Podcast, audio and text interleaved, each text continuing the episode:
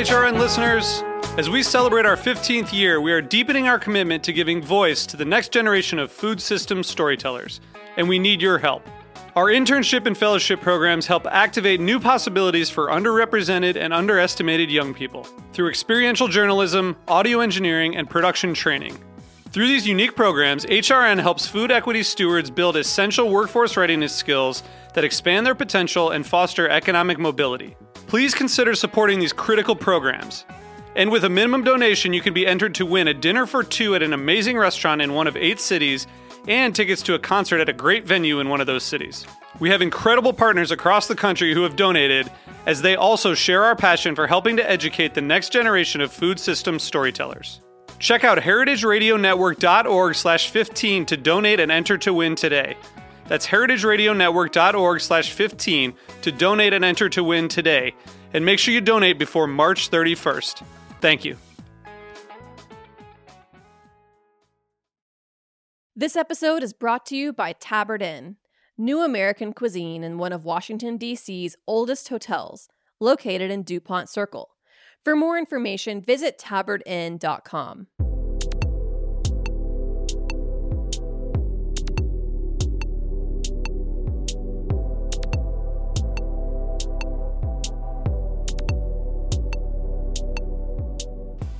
Hello, welcome to Japan Eats. I'm your host Akiko Katayama, a food writer and the director of the New York Japanese Culinary Academy, which promotes a deep understanding of Japanese cuisine in America.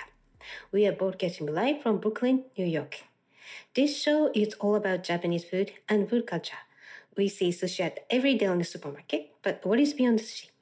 We hear dashi ramen izakaya, but what exactly are they? Japanese food is still a mystery for many people, and I try to demystify it in this program with my cool guests. And my guest today is Bob Florence, who is the founder of Moromi, based in Connecticut. At the Moromi, Bob produces handcrafted small batch Japanese style fermented products such as shoyu, miso, hot sauces, and other condiments. Bob studied how to make authentic Japanese fermented products in Japan and uniquely integrate Japanese tradition and local flavors of coastal Connecticut. So today we'll discuss how an industrial chemist became an artisanal food producer, why Japanese style fermentation is distinctively unique, how Bob learned Japanese style fermentation, different types of Japanese soy sauce and other unique products Bob makes, and much, much more. But before we start, Japan Eats available on Heritage Radio Network website as well as on iTunes, Stitcher, and Spotify as a podcast.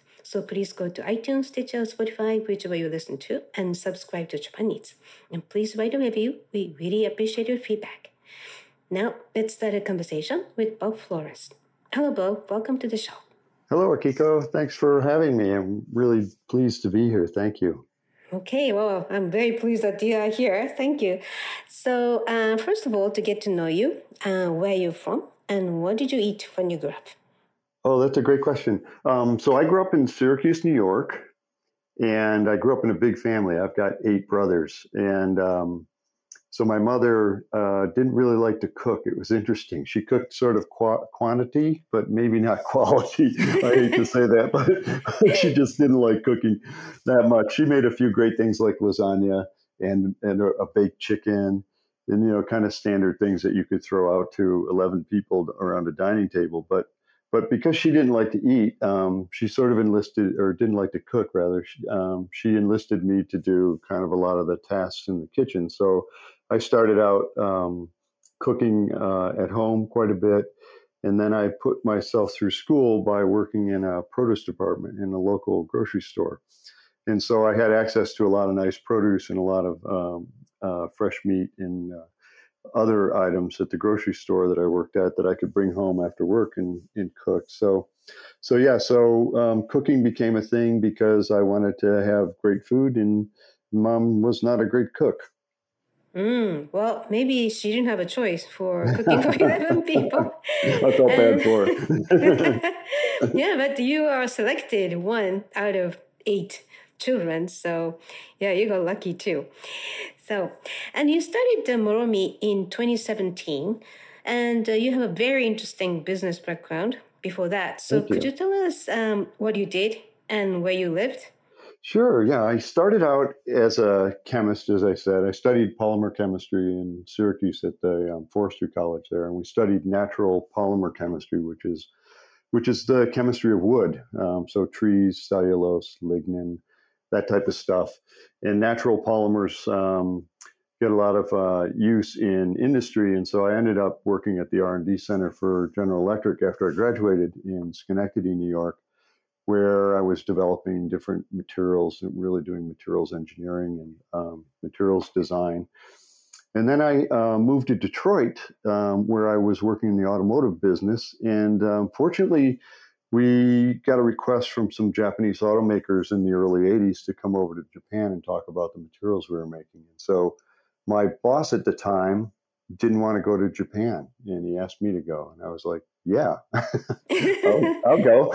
And so, uh, so I hopped on a plane as a, a very young man, uh, went over to Japan and had a wonderful time meeting with Toyota and Honda and Nissan and a lot of the um, Japanese automotive suppliers talking about uh, materials and materials technology for cars. And so, what we were trying to do is we were trying to um, build cars that were lighter weight, that had more fuel efficiency. And so, at that time in history, we were replacing steel and metal with plastics in cars um, because it was lighter weight and, and, it gave better gas mileage. And so, I developed a lot of relationships, um, particularly at Toyota down in Aichi uh, province. And um, spent uh, a lot of my career traveling back and forth uh, from Detroit to Japan, working with automakers. And so that sort of uh, spurned a career in international business. And I ended up uh, at one point in my career moving over to China to support the development of really the whole Asia business. So I had an office in Shanghai and one in Tokyo, one in Seoul, and one in Bangalore, India. So I traveled around Asia, uh, basically developing business and eating a lot, Akiko. mm, no question. Especially Toyota in Aichi is the home of soy sauce and miso. so oh, yeah. right? It's not a coincidence probably that you got into what you're doing right now. Yes, it's a, it's a wonderful area. So I, I, I was exposed um, early in my career to a lot of great uh, great food, a lot of great Japanese food, and then um, as as my career evolved, I ended up moving to China. I lived in Shanghai for five years, working for GE uh, industrially, and then GE sold my division, so I ended up working at Apple, who was one of my customers. And so I spent um, a few years working with Apple to develop their uh, Mac computer business over in China, their manufacturing operations in China. And um, as I as I worked over there, Kiko, I was looking at really the industrialization of China, which uh, when I first started going over there, it was a lot of countryside. And when I uh, left most of my major business dealings in China, it was one big city. it was amazing the transformation. But as I watched that, I thought maybe I could get into something that is more sustainable um, because this looks like we're just like really destroying the earth and converting a lot of um, countryside into industry and it just didn't feel right. And so I worked um, my way back into uh, renewables uh, industry in California. There was a lot of startup businesses working on renewable fuels and renewable chemicals and looking at different chemistries that were more sustainable and more environmentally friendly. And uh, one of those companies I joined called Solazyme, we, we used algae in industrial scale fermentation to convert sugar into oil. And so that was the basis of my connection with chemistry and fermentation was over a decade decade ago working at a startup company to figure out how to make renewable chemicals.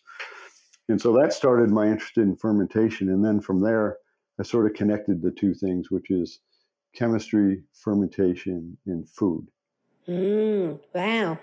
Now I see the connection because it was complete. I thought it was very uh, science based and nothing to do with uh, natural traditional fermentation. So now I co- beautifully connected the two. So, okay. And then, so you started Moromi, your own company. So it's a kind of jump, right? So why did you start your own company, Moromi? Yeah. So, so if you looked at the renewable chemical industry, um, it didn't do very well um, because the uh, the price of oil went down when fracking was discovered, and the tar sands up in Alberta were discovered. Um, and so oil prices came down. The renewable chemical industry sort of collapsed. And I was looking around going, well, that wasn't really that successful. Well, how do I leverage what I was doing, which is chemistry and fermentation? And I always thought the fermentation was probably more useful as a tool to making food than industrial chemicals anyway. So I kind of put one and one together to make two and said I should start a company to make food out of fermentation. And so that really was the nexus of Moromi. And then I, I kind of cast around looking at different fermentation technologies and settled on, on uh, making soy sauce eventually. Mm, right. But it's back to the root, you know, the food and cooking for your family. So that's the it's it's a kind of like very natural consequence that you decided to kind of create. a full circle. Right. So um, so the you know you lived in asia. It could be china or japan why did you choose japanese style condiments as a focus your business? You know it's kind of funny. It, it's really hard to make so that made it really interesting. Um, you know as a fermentation technology it's it's two stage fermentation making koji and then the second stage making the moromi, which is the mash, um, and having that ferment over time. And so, if you look at the complexity of it, I thought it was really interesting to uh, to study. And as I got into it, it just became more and more interesting, and I started making uh, making soy sauce out of my daughter's bedroom after she moved away to college. I, started, I, I, started, making a lot of soy sauce at the house, and my wife was complaining that the whole house smelled like soy sauce. it's not the worst smell. like, but uh, yeah, well, we will talk about the Japanese fermentation in more details later. But uh, so, what is the concept of your company, Moromi?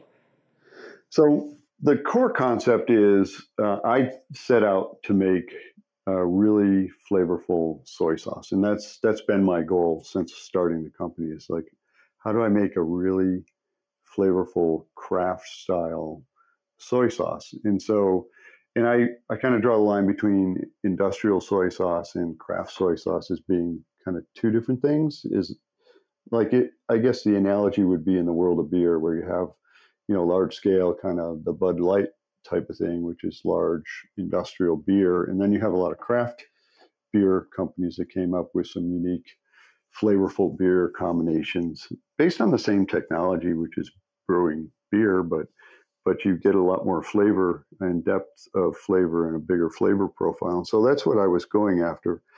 Number one. Number two, I was thinking the core concept of Moromi was to make really flavorful food ingredients that help home cooks and professional cooks create something special for their families and their and their guests. And so, you know, rather than taking kind of the the commodity ingredients off the shelf, is they had they would have access to something that could help them create something just a little more special, if you will.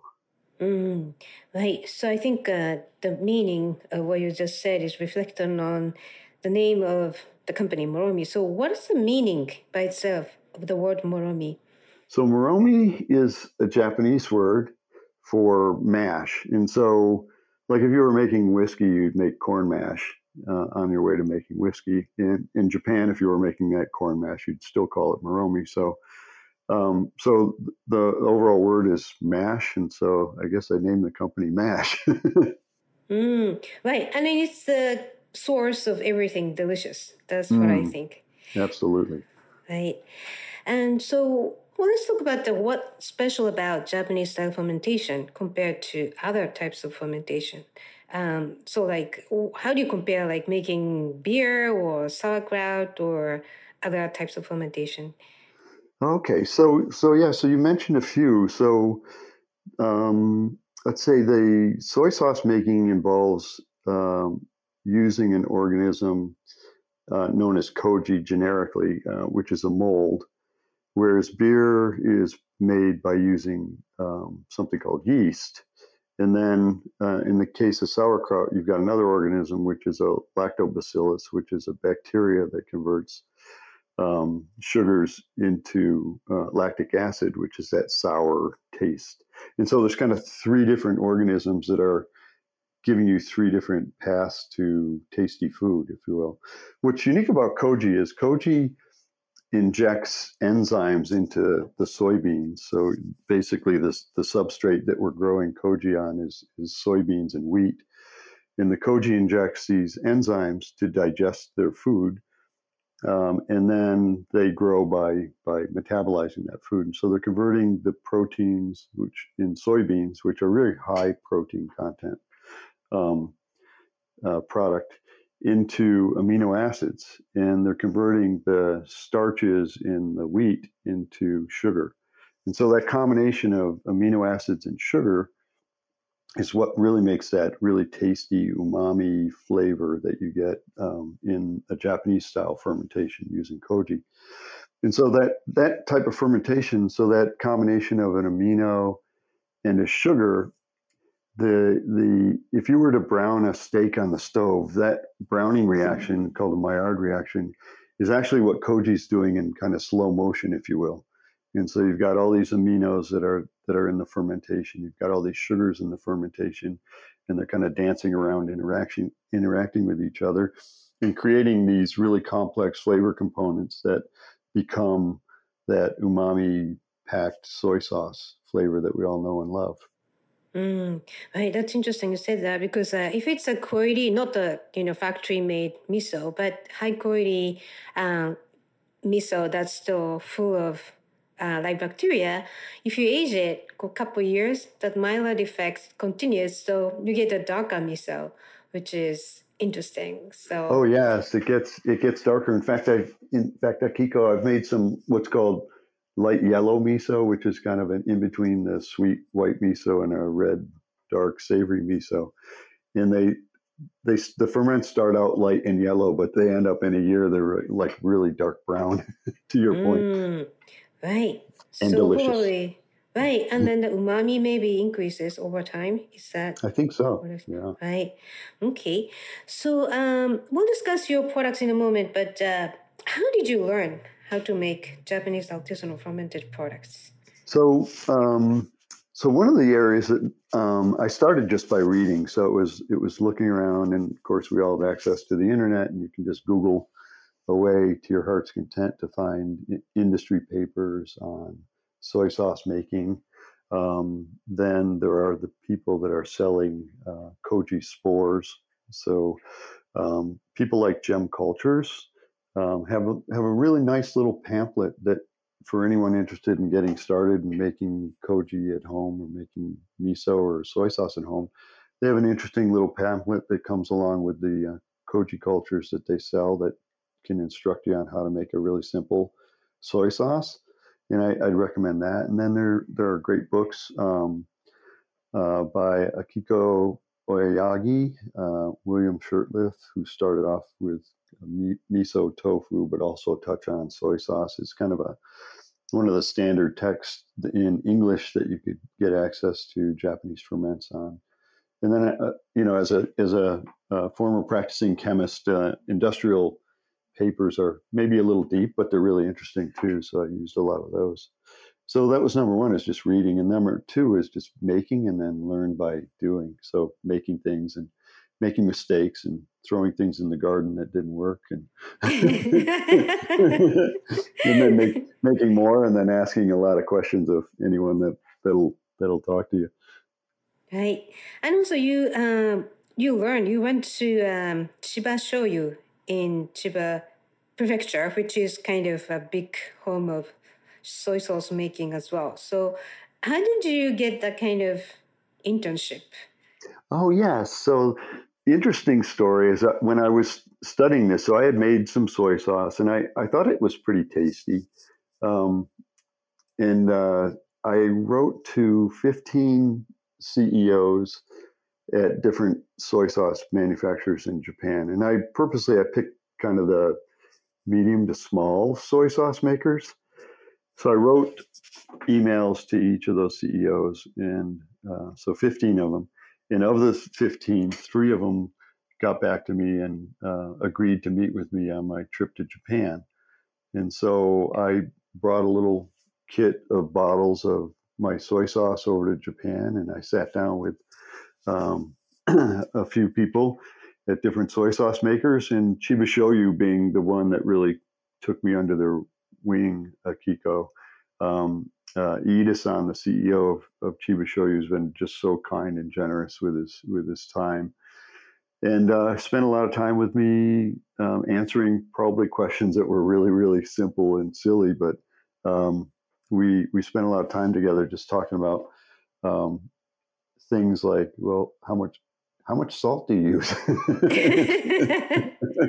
and then how do you measure how much salt's in there? And uh, how do you measure things like protein or nitrogen content? And a lot, a lot of it was um, tasting different things too. So we spent a lot of time tasting my soy sauce and comparing it to their standard soy sauce, which is a beautiful, beautiful shoyu. And um, and they gave me very honest feedback on what I was what I was doing and how I might improve. And I think Iida-san was really quite intrigued by why is this American guy making soy sauce? He's just like, why are you doing this? mm.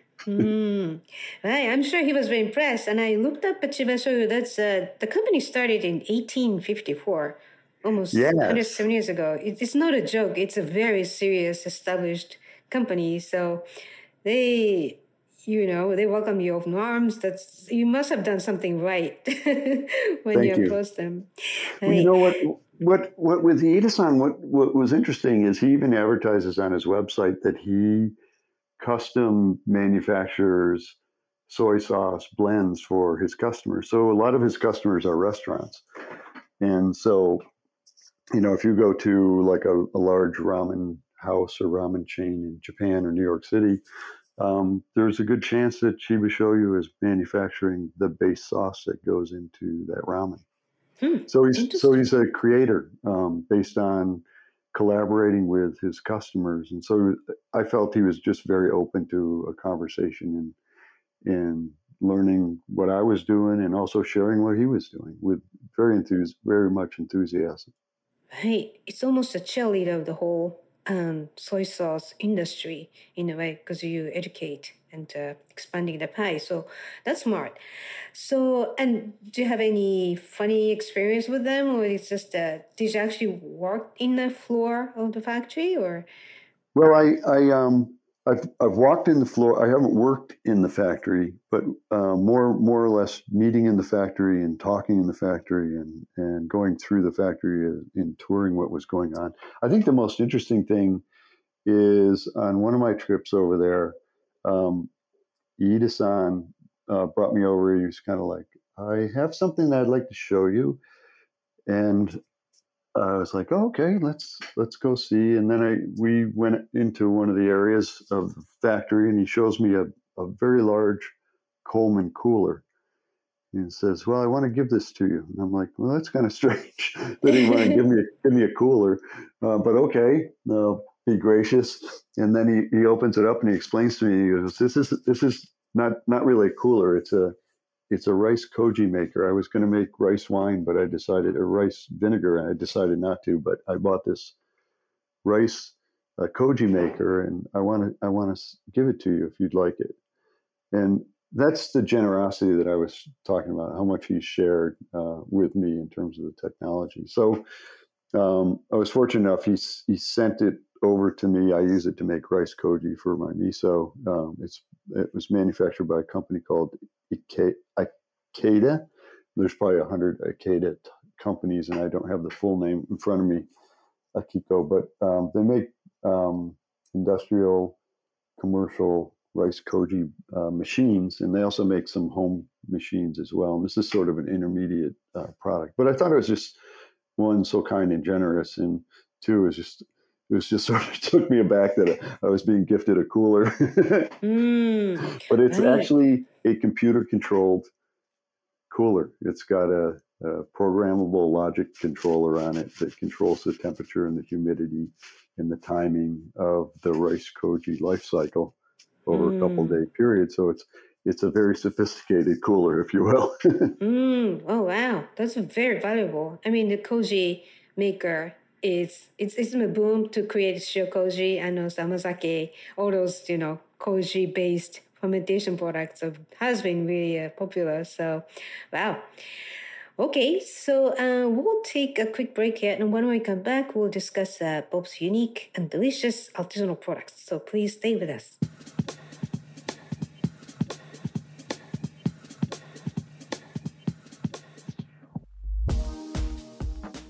This episode is brought to you by Tabard Inn. Tabard Inn, Washington, D.C.'s quintessential hotel, is located on a quiet, tree lined street just five blocks from the White House. Vibrant yet unassuming, the Tabard is comprised of 35 sleeping rooms, each unique in character and design. Feast on an eclectic American cuisine in their acclaimed restaurant, or enjoy a cocktail served on the beautiful patio, which has ample room for social distancing.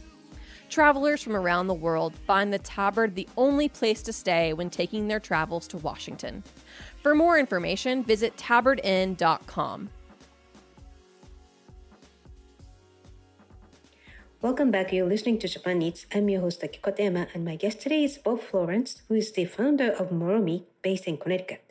At Moromi, Bob produces handcrafted small batch Japanese style fermented products such as shoyu, miso, hot sauces, and other condiments. So uh, let's talk about your products. So how many and what kinds of products do you make? Okay, I actually had to count them all when you when when you asked me this question. I was uh, I was thinking, how many do I have? And um, it turn, turns out, Akiko, I've got um, ten different products which is probably more than I wanted initially. I was just going to make soy sauce, but it seems to be growing, which is a good problem to have. So I make the main thing I make is shoyu, uh, which is soy sauce, and we call it shoyu, um, really because I think it just reflects. I think the craft aspect of the product, and that's really what I wanted to emphasize is not really being a commodity generic soy sauce, and so I wanted to to uh, use you as a means of of really highlighting the craft nature of the product. And so we make soy sauce, and then I make what's called rye soy sauce. Um, so soy sauce is really based on wheat. Uh, if you substitute the wheat with rye, um, you can make a soy sauce based on rye, and it's really f- super flavorful. And I've, what I found is that chefs, in particular, seem to really like the rye soy sauce over, say, traditional koikuchi style uh, soy sauce, which is wheat in, in soybeans. And then uh, when I was tasting the Moromi over in Japan with Iida-san and uh, over at Ogura, I'll show you also in Chiba, is we were tasting Moromi um, at different stages in aging. And I was asking them, I said, why don't you just sell the Moromi? Why do we press it? It's This is delicious. And they're like, well, we don't do that um, so that you know it's pressed and processed and, and pasteurized and, and that type of thing. Um, so we ended up actually making something we call chili moromi here, which is my partner James Wayman is a is a chef, and he was asking why don't we just throw some of the cayenne peppers into the soy sauce moromi and, and see if we can co-ferment them. And I, am sure this has been done thousands of years ago um, in Japan as well as in China, but we we took our homegrown local cayenne peppers and did a co-ferment we call chili moromi and it's it's actually really delicious and so that's one of our, our main products now. Um, we also make fermented cayenne hot sauce which is really a straight uh, lacto type ferment uh, not involving koji but it's, it's a straight cayenne pepper fermentation to make a hot sauce uh, we like we like cayennes because they're not overly hot, and so it doesn't like ruin your meal by burning your tongue out uh, before you get to taste your food. It sort of accents your your your meal. So I like that aspect of it. And then we have mm-hmm. a, a wonderful um, sugar kelp farmer here in Connecticut, off the coast of Stonington, Connecticut, um, and she she grows sugar kelp and harvests it. Um, gee, in a couple weeks now, Akiko, we're going to be coming into the 2022 harvest. And so I um, take some of that harvest and I also make a soy sauce that's co-fermented with sugar kelp. And it it's amazing depth of flavor. It just adds all that umami that you already had in soy sauce and then doubles down on it with the sugar kelp. uh, and I love it because it's it's all locally grown, and I'm supporting another local small business person like myself. Um, and then we have um, in the works some wild mushroom soy sauce that's fermented with um, locally foraged mushrooms. Again, my partner James Wayman is a, a, mushroom enthusiast and forages for things like chanterelles and maitake, which we uh, incorporated into a few ferments that'll be available later this year. Um, mm. So that's really delicious. I taste the moromi a lot, and I'm like, well, that's coming along quite nice. yeah, well, I have to say I uh, tried some of your products, and I was very impressed. Not just because I'm interviewing you right now on the show, but I was really impressed. Like for example, that rye soy sauce, and in Japan we don't grow rye, but uh, by the way, in you know the wheat came to Japan. I mean, became grown more widely in Edo period. So up until then, there's not much uh, soy sauce available, and that's when um, you know people started to eat more delicious food, including sushi, because you need soy sauce to eat good sushi, and so that really a life changer uh, for them. But uh, so basically, the rye shoyu that's uh, you replace wheat with rye. Um, yes. Completely. Mm-hmm. Wow. Yeah, it's kind of like a, like a nuttier, deeper. I I'm so addicted to it now. So. Oh, nice. That's good. I'm I'm making more. I'm I'm out I'm out of it momentarily, but I am fermenting more. Uh, interesting story is that rye soy sauce was actually a mistake. Um, we bought local wheat, and um, so I was going over to uh, to grab a bag of the wheat from the storage area, and I grabbed a bag of rye by mistake, and I was making the soy sauce, and I'm like, this wheat is really weird. It must be just because it's the local variety. I didn't learn until after I had the moromi already made that it was rye, and I was like, oh well, I guess we're going to make rye soy sauce. And it, it turned out to be really happy mistake, if you will. So it was, yeah, it was one of those uh, historic uh, big mishaps that really created something amazing. I'd, I'd like to say we thought about it beforehand, but we didn't. Um, and, and, then we make make a couple miso, shiro miso, and a red miso, and some tamari that comes out of that uh, shiro miso, I, I get a very, very teeny bit, but we um, harvest that and then I bottle and sell that as well, which is an amazing little treat um, to have the tamari. The, the shiro miso came out of my experience in um, traveling around Kyoto, which is you know famous for the the sweet white white miso, and um, so I set off to try and make something that was similar to that. I could never make anything nearly as nice as what's made in Kyoto, but but I, I try. It, it's a it's a it's an attempt, and I think people have enjoyed it. And quite frankly, I'm surprised how many people buy it. I thought I thought I, will make some, but I don't think anyone's going to want white miso. But boy, mm. people buy it. It's amazing. Interesting. Yeah. So, um, well, basically, uh, Kyoto cuisine, uh, which has been and developed for nobles. Uh, they tend to have colorful, beautiful um, dishes. And if you put too much of dark color soy sauce or miso, you can't see the colors of the ingredients. So they tend to have um, lighter colored um, condiments such as uh, white soy sauce or right. white miso. And, uh, for listeners who are not familiar with this, uh, there are a bunch of different types of soy sauce. And I think your shoyu soy sauce and why they are koikuchi type. Mm-hmm. Yes. Okay. So koikuchi is just basically 80% of uh, whole soy sauce, but um, that's the foundational type. And then usukuchi is uh, um, a little saltier but lighter color and by short, shorter fermentation, I think. Mm-hmm. And that's served for, you know, like the Kyoto style cuisine.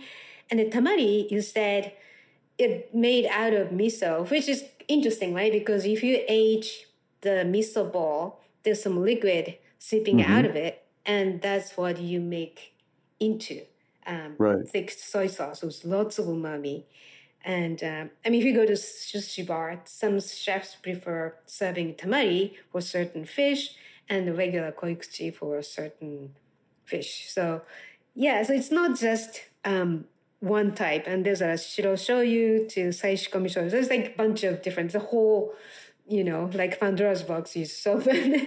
oh, it's a whole universe. Yes. Yeah. So, I mean, you have so much to keep producing and discovering. Um, yeah, and I really like the idea of, I didn't know that the Connecticut can provide such great kelp for your soy sauce.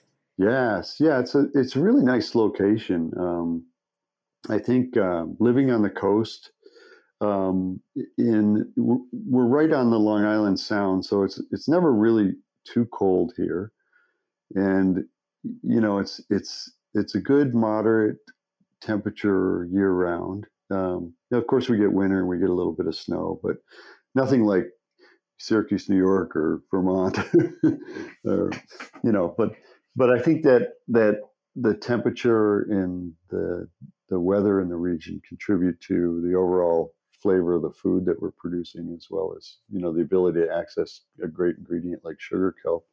Mm, right. So, and you know, we've been talking about how koji can uh, increase umami because enzyme, um, enzymes that koji generates increases uh, amino acid, I think, in food. So, and then umami of koji can be multiplied by the, the umami in kelp. So different types of uh, umami, and they multiply not just by adding. So it's really like effective way to increase umami. And uh, yeah, I hope to taste your sugar kelp soy sauce too. And I have Absolutely. to say, mm-hmm. yeah, the cayenne hot sauce when I tasted it, you know, it's like a flash of spiciness, and then mm-hmm. you know, it's almost like a wasabi it very quickly disappears that punch in your nose at the same kind of speed. But then uh, I think the acidity is much more rounded. Mm. And uh, Thank you. there's some sweetness too. So, what kind of vinegar do you use? Is like a rice vinegar? It's a white vinegar. Yes, yeah. Mm. I think hmm. the the the combination of the vinegar and the cayennes, the like I said, the heat level in cayenne peppers is not very high. So um, I know a lot of people that make hot sauce like to make like the hottest thing on earth, um, but then you can't taste your food. So the the objective that we have as a company is to is to enhance people's food and to help them. You know, as an ingredient, you you want the ingredient to accentuate your food, not to bury it. So, so mm. that was the objective with the cayenne. I'm I'm glad you enjoyed the yeah, it's like a ephemeral. Like you have to chase it. Oh, it's gone, and then you keep going back to that taste. And yeah, it's kind of addictive product. I have to say. right. So, um, so you use a lot of local ingredients. So, and fermented foods reflect the terroir of the area and they're produced. So, how do you uh, your products represent the terroir of Connecticut? Yeah, I think I think that's a it's a very interesting question because I think, given that this is a two-stage fermentation, one is the the koji ferment, the koji growing. I use koji spores that I obtained from Japan um, through sources that I've developed there, actually with the help of Chiba Shoyu. Um, so we have some real access to some really nice koji spores that are very good at creating amino acids from soy sauce or soybean protein. And so and so that's kind of the one stage. But the second stage, which is putting the koji into the brine, that brine is a is a natural fermentation. So there's naturally occurring yeasts and bacteria that are in the atmosphere here in Connecticut and southeast Connecticut will naturally populate that ferment.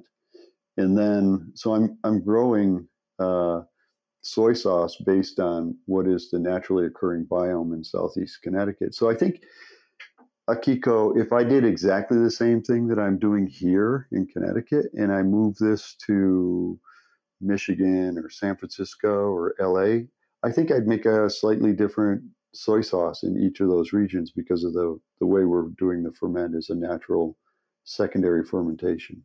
Mm, right. Well, that's the beauty of the artisanal fermented products.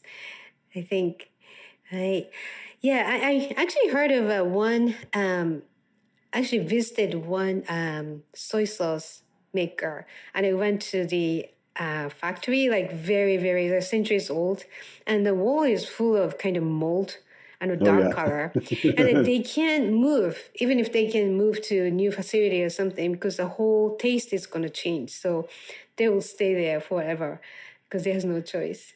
It would change, yes. You know, it's kind of like you've probably heard examples of people taking sourdough from San Francisco and bringing the sourdough mother to New York and trying to make the same loaf of bread. And it's it's different because that sourdough will then convert into what the natural terroir is in, in New York, for example. So the, the bread will actually turn out different. So I think that's the same thing that's going to happen with regard to the, the secondary fermentation with, with soy sauce.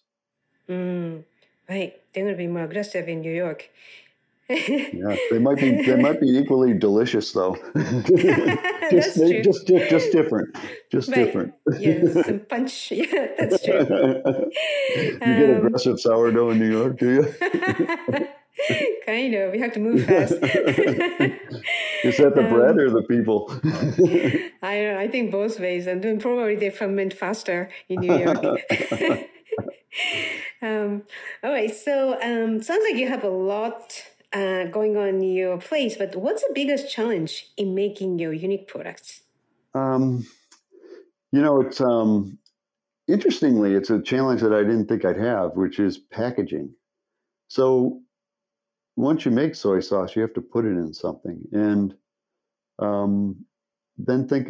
You know, one one of the things I was trying to do is is be more sustainable and more environmentally friendly in terms of the types of products I'm making and what I'm doing. And, and packaging becomes a key consideration in that into how do you what do you put your soy sauce into and how do you obtain packaging and um, how do you develop those supply chains so that's been one of the more unique challenges that i've had to develop the supply chain for um, having a nice package that you know protects the product keeps it fresh and all the things that you want a package to do. But it's it's something that I never really thought I needed to worry about until I did this. mm, right, but I have to say, I'm looking at the, your label. That's really nicely designed. What does it represent on your label? Thank you. So it represents well. It's it's kind of a stylized sunshine and wheat, and so it's um it's kind of how the sun powers everything that we're doing um, here, from plants all the way through everything we eat. Mm, right. Wow. So, did you do that by yourself, or you hired someone? No, I did not. I had a, a, actually a local artist um, named Sean Spellman did that logo for us. Right. So it's all yeah. local, including. Oh label. yes, including right. including the artwork. Yes. Right. So, and the what's the most rewarding part of making your products? The most rewarding part, um, you know, I think I think seeing so uh, I grew a lot of the business so far on Instagram, as a, a lot of us do these days, and it's really fun to see all of the people who buy my products make different um, dishes out of it. So it's like, so I think that's been the most rewarding is just see people play with it and put it up on Instagram and say, Hey, I made this out of Moromi Shoyu. And that's been a lot of fun. I think an unexpected pleasure to the whole thing. I, I, I, thought the most rewarding thing for me is just making stuff because I, I like making things. right. but, but seeing how everyone's using it has really been a lot of fun. Mm, right. And by the way, who are your customers and uh, what they say about your products in terms of tastes? So I've had, um, so I, I had, uh, I have three different major customer um, classifications, if you will, for lack of a better word. Um, so people who buy online. Um, so um, about half of my business is online. So if you go to moromishoyu.com, you can go to our store and you can order any of our products there. Um, and so online sales has been a big thing. And a lot of that, again, is driven by Instagram and word of mouth. So it's people on Instagram that have bought it and then they say something or post a picture of a meal that they made. And then somebody else comes in and said, Hey, I want to try that. So that's been, that's been a lot of fun. So I think how people are reacting is they're making things and they're they're kind of talking about it and having a conversation about it on, on online. So that's been a lot of fun. and then um, a lot of chefs um, we've been interacting with. Um, and again, my partner James Wayman is very well connected in the in the chef community and professional chefs. So we have a lot of product in professional kitchens where chefs are, you know, creating new ideas and new meals and using different products. And I think again having a a craft type of soy sauce is just it's another tool for them to be creative in the kitchen. So so that's been fun.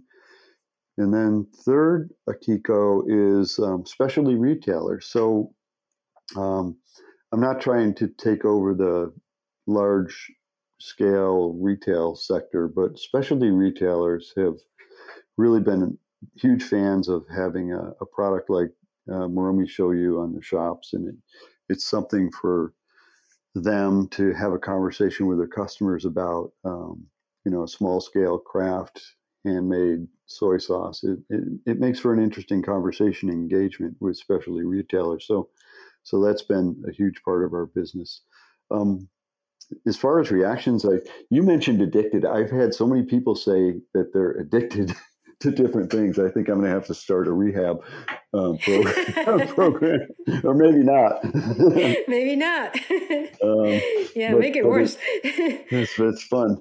It's fun. So, so you are you are one of several people this week who's told me they're addicted to um, one of one of the one of the products. So that's one of the reactions. So, mm, well, the other thing I have to say that you don't need too much because one drop of soy soy sauce or do your cayenne it lasts in your mouth so long that it's not diluted. You know, you don't want to overuse it in yes. one sitting. So it's kind of a value uh, for money too. And also, you feel good. So it's not something like, oh, I had too much soy sauce, I had too much salt. This is nothing to do with it. It's like very nourishing. You feel like your body likes it too. So, yeah, Thank that's you. a yeah, that's a very, very um, kind of satisfying product that you make. Thank you. Well, when I was when I was thinking about making this, so soy sauce, industrial soy sauce is largely made from soy grits, and so soy grits are what's left over after you squeeze the oil, the vegetable oil, out of soybeans.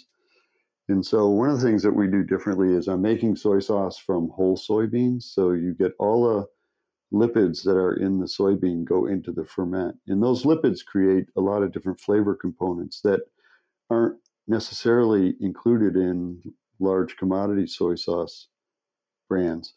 And so that's a big difference between a craft soy sauce and, and a commodity soy sauce. And I think what, what that does, um, how I describe it musically, um, is that if you think of flavor as music, um, a, an industrial soy sauce is like has one note to it, whereas a craft soy sauce has is more like a chord. So you get sort of a whole harmonious chord of flavor, if you will. Mm, right. And you have to manage the sounds very well by hand. So yes. that yeah. must be fun. Right. So, um, and have you um, asked someone at Chiba Shoyu to taste your products? Oh yes, yeah. So um, I send bottles. In fact, I sent some bottles today of my latest creations over to Chiba Shoyu for sample tasting. Um, so we we actually um, it goes both ways. They've been sending me some of their product development as well to taste. So um, so yeah, so I send products over there all the time. Mm, nice. Well, probably I think Japan's uh, restriction for COVID is kind of loosening loosening up, so maybe they can come over and uh, visit you. Well, yeah. I one of the things that Iida-san wants to do is he wants to send some of his younger engineers over here to um, make soy sauce with me, and the reason that he wants to do that is because um, what I'm doing here is I make soy sauce from the beginning to the end. So from roasting soybeans to steaming the, or roasting wheat to steaming the soybeans to making the koji to making the moromi to all the way through to bottling. And so a lot of his engineers in the you know because it's a larger factory they they do maybe one of those tasks and focus on one area And so he thought it would be interesting to have someone come over and just be able to walk through the entire process as as part of a learning process. And one of the things Iida-san said to me is um, that I'm making soy sauce like his great grandfather used to make it, which is basically doing everything by one person. Um, right. so so I thought so I thought so once the COVID restrictions end, we're looking forward to um, hosting some engineers from Chiba Shoyu, and actually my wife Debbie and I are interested in heading back over to Japan as well. Um, and my wife's um, Japanese American, as you might know, and uh, uh, one of my partners as well in this business. Mm, right. So probably it sounds like there's a reason uh, for you to find Chiba Shoyu because they need you and you need him. It's kind of like a mutual like collaboration. Yes, yeah, we do. We do uh, enjoy each other's uh, company, and and again, I think part of the relationship is that um, in Japan, the the koji, or rather the soy sauce manufacturing specifications are are pretty restrictive, and so in order to have soy sauce be in a certain classification in Japan, you have to follow pretty strict guidelines. Whereas here in America, I don't. And so a little bit of um, the joy of working together is Iida-san can kind of live a little bit vicariously through me to do some things that aren't necessarily straight for um, soy sauce, standard soy sauce making in Japan, like throwing sugar kelp in, or making soy sauce out of rye, or throwing some cayenne peppers in. Those types of things are they're they're they're interesting to have a conversation about, and also spur some creativity on his part because his guys are now playing around with a lot of different things as well. So it's been a fun, real fun collaboration mm, and a great friendship. Yeah. Yeah, I think uh, culturally, and Japan and the U.S. are very opposite in a way, but uh, full of tradition that could be really binding. But this country is country with freedom about everything. So, yeah, it's it's inspiring to see and uh, that new and tradition um, kind of helping each other. So, all right. So, uh, where can we find your updates online on on social media? Oh, yeah. So uh, a few places. So we're on social media on Instagram. So at Moromi Shoyu, um, we have, we post different things, some recipes. We post kind of what's going on here at the workshop. Um, my page on social media, Bob bob.florence um, on Instagram. I post uh, some reels and some videos of me making soy sauce and people visiting and that type of thing. And then, of course, our website, moromishoyu.com. Um, we have all the, you know, the store is constantly changing. So some products are a little more seasonal than others. So we may update the website with availability like sugar kelp I just put online last week. Mm. Um, and then rye soy sauce we sold out of, but we have more fermentation coming that'll be bottled up in a few months. And so we'll bring the rye back. And then we have, so all those updates will be carried online. And then uh, if there's any press or anything like that, we put, we have a press page. So any updates will go on there. And then um, James and I are also working on a, a recipe page. So, you know, how how to use uh, our products in different uh, in different recipes, and that'll be growing. We're we're working on that uh, little by little and adding to the adding to the recipe pages as we go along here. Mm, right. So this is my last and big question. So, what are your plans and dreams? So, um, I'm really focused on making the best soy sauce possible in here. So, in that, for me, it just means continuing to make soy sauce the same way. So I'm trying to um, just make soy sauce. And every time I make a batch, Akiko, I, I, I learn something. And then it allows me to ask more questions around why certain things are happening. And you wouldn't have been able to answer, ask those questions had you not had the experience of going through and making batch after batch after batch and just watching what's going on. So um, I just want to continue to improve my skill in making soy sauce. And then, uh, second to that. I think if I continue to make really good soy sauce, I'm not really worried about selling as much. Um, hopefully, if it's really good, people will be interested in buying it. And um, I've been in sales most of my career. I'm not really interested in like running out and in pounding on doors to sell things, but I am interested in focused on making the best soy sauce that I can. And so that's really my dream. Mm, right. Okay. So good luck. And uh, thank, thank you. you so much for joining us today, Bob. Well, thanks so much for having me. This is a lot of fun, and I really appreciate you taking the time to to talk to me today. Thanks, Akiko. Yes. Yeah. Hopefully, uh, you'll be back and uh, give us an update sometime in the future. I'd love that. Thank you very much for the invitation. Okay, so listeners, if you have any questions or comments about the show or suggestions for show topics or guests, please contact us at japaneats at heritageradionetwork.org or akikokatayama.com. Japan Eats is a weekly program and always available at heritageradionetwork.org as well as on iTunes, Stitch, and Spotify as a podcast. Engineer is Amen Spenjan, and thank you for listening. I will see you next week.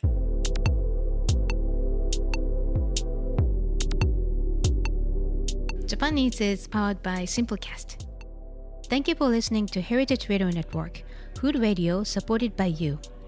For freshest content, subscribe to our newsletter. Enter your email at the bottom of our website, heritageradionetwork.org. Connect with us on Instagram and Twitter at heritage underscore radio. You can also find us at facebook.com slash heritage radio network. Heritage Radio Network is a non-profit organization driving conversations to make the world a better, fairer, more delicious place. And we couldn't do it without support from listeners like you.